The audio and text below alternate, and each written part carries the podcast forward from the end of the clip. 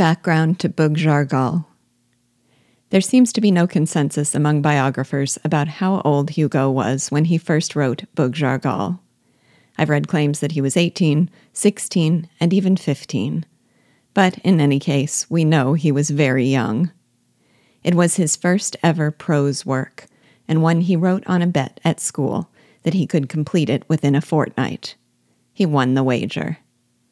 As you will hear in the preface, Hugo intended it to be part of a larger work called Tales Under a Tent, but the other stories were never written. This childhood version was later reworked by Hugo into a novelette four times as long, which is the version that we will be reading. The first thing about this story that captures the reader's attention, whether he be a 19th century Frenchman or one of us in this book group, is the strange title. When I asked a French friend of mine how to pronounce it, even he felt unsure, and then remarked, Where do you get all these strange names? And perhaps that was the point. Even at first blush, we know that this is the story of something exotic. Commentators and critics so often seem to revel in the contemplation of what's in a name, and plenty has been written about this one.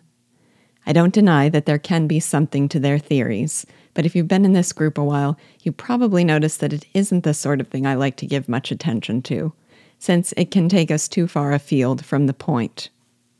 But I will mention here, as a bit of a teaser, that Hugo's biographer Graham Robb suggests the title character bears the emblematic Ug from the author's own name.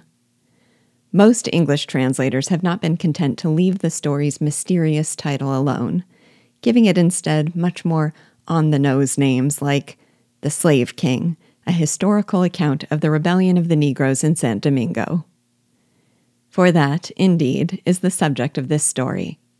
It is set during the slave revolt of Santo Domingo in 1791, one of a series of conflicts through which the Haitian people would ultimately win independence from France, and which would make Haiti the first country to be founded by former slaves.